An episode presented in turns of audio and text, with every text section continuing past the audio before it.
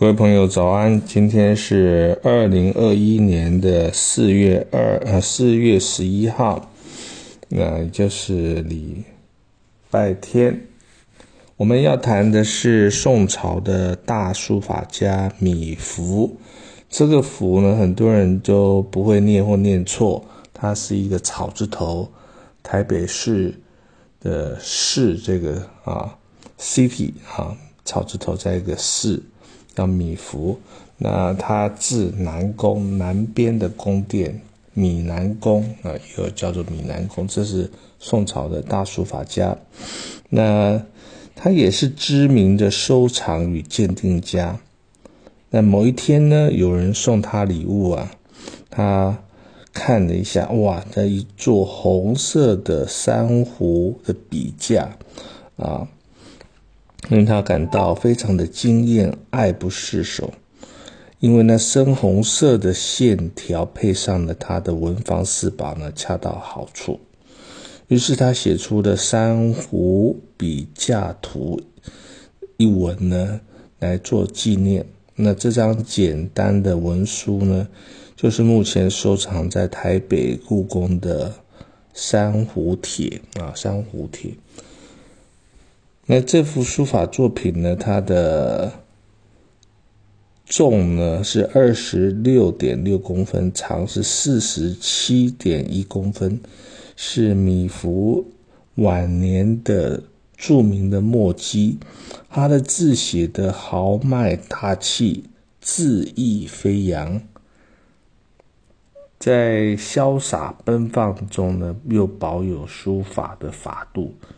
特别的是，他直接把这个珊瑚的笔架呢，就直接画到他的书法作品里面了啊，非常的少见呐，显现出是一幅书中有画的绝品。那这件书法还选用浅黄色的竹子啊，竹子做的纸啊，相当罕见。由于竹纤维与一般的纸纤维纹理不同，因此笔墨的走向也呈现了另外一种趣味。呃，它是目前我们发现最早的竹纤的书法作品。米芾啊，他非常勤于练字啊，练习写书法。在史书的记载，他沉迷在海带诗啊。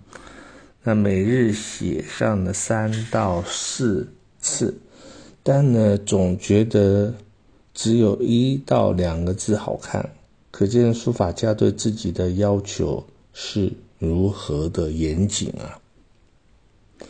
啊，他对砚台的喜好呢，有一种呃。跟别人非常不一样的，近乎痴迷啊！那他留了一个，留下一个蛮有趣的故事。话说有一天呢，宋徽宗啊召见米芾来写字。米芾看到皇帝桌上有一个砚台啊，字写完就跪着请皇帝要把砚台呢能够赐给他。皇帝看他那么真诚啊，就同意了。那米芾一时高兴呢，忘了说那个砚里面的墨啊还没有干呢，他就把砚台呢往他的衣袖里面一塞，整个衣服都染黑了啊！可见他真是一个性情中人啊，失而忘我啊，对他特别喜爱的东西呀，的这个实在是非常的投入。啊当一个人他很高兴、很痛苦，或是内急燃眉的时候，他的书法作品呢，往往会显现的特别漂亮。在中国的书法史上呢，有一些案例啊，那比如说这今天讲的《珊瑚帖》呢，是米芾在获得自己喜爱的礼物振奋之余所写出来的。那。有一个其他的案例是颜真卿的《祭侄儿》啊，《祭侄文稿》啊，那是在天人永隔悲痛侄儿为国捐躯的极大悲伤当中写成的啊。那还第三个案例是张旭呢，他的肚痛帖啊，肚子痛的肚痛帖，在身体呢忽冷忽热、肚子不舒服的时候呢，急促当下所写成的书法作品。总之呢，人是情感的动物，在情绪激动或者生理不适的时候所写出的行草，是一种内心情绪的。发泄最为感人。那这些永留后世的书法作品呢？至情至性，真挚感人。它的线条、比例、空间的运用，全非理性可以事先规划与模拟啊，也无法铺陈啊。这个都是要很长久的功力啊，然后一瞬间呢爆发出来。那许多一挥而就的作品呢，都是神来之笔。在中国呃书法史上呢，帖啊，字帖的帖啊，帖的地位是一种崇高美学的境界。它的产生呢，非常的自然。啊，帖呢，它不是一种很正式的书法大作，相反的，它是书法家平日叮咛。沟通事物的简易的文书，或是书法家呢心情表白的极光片语啊。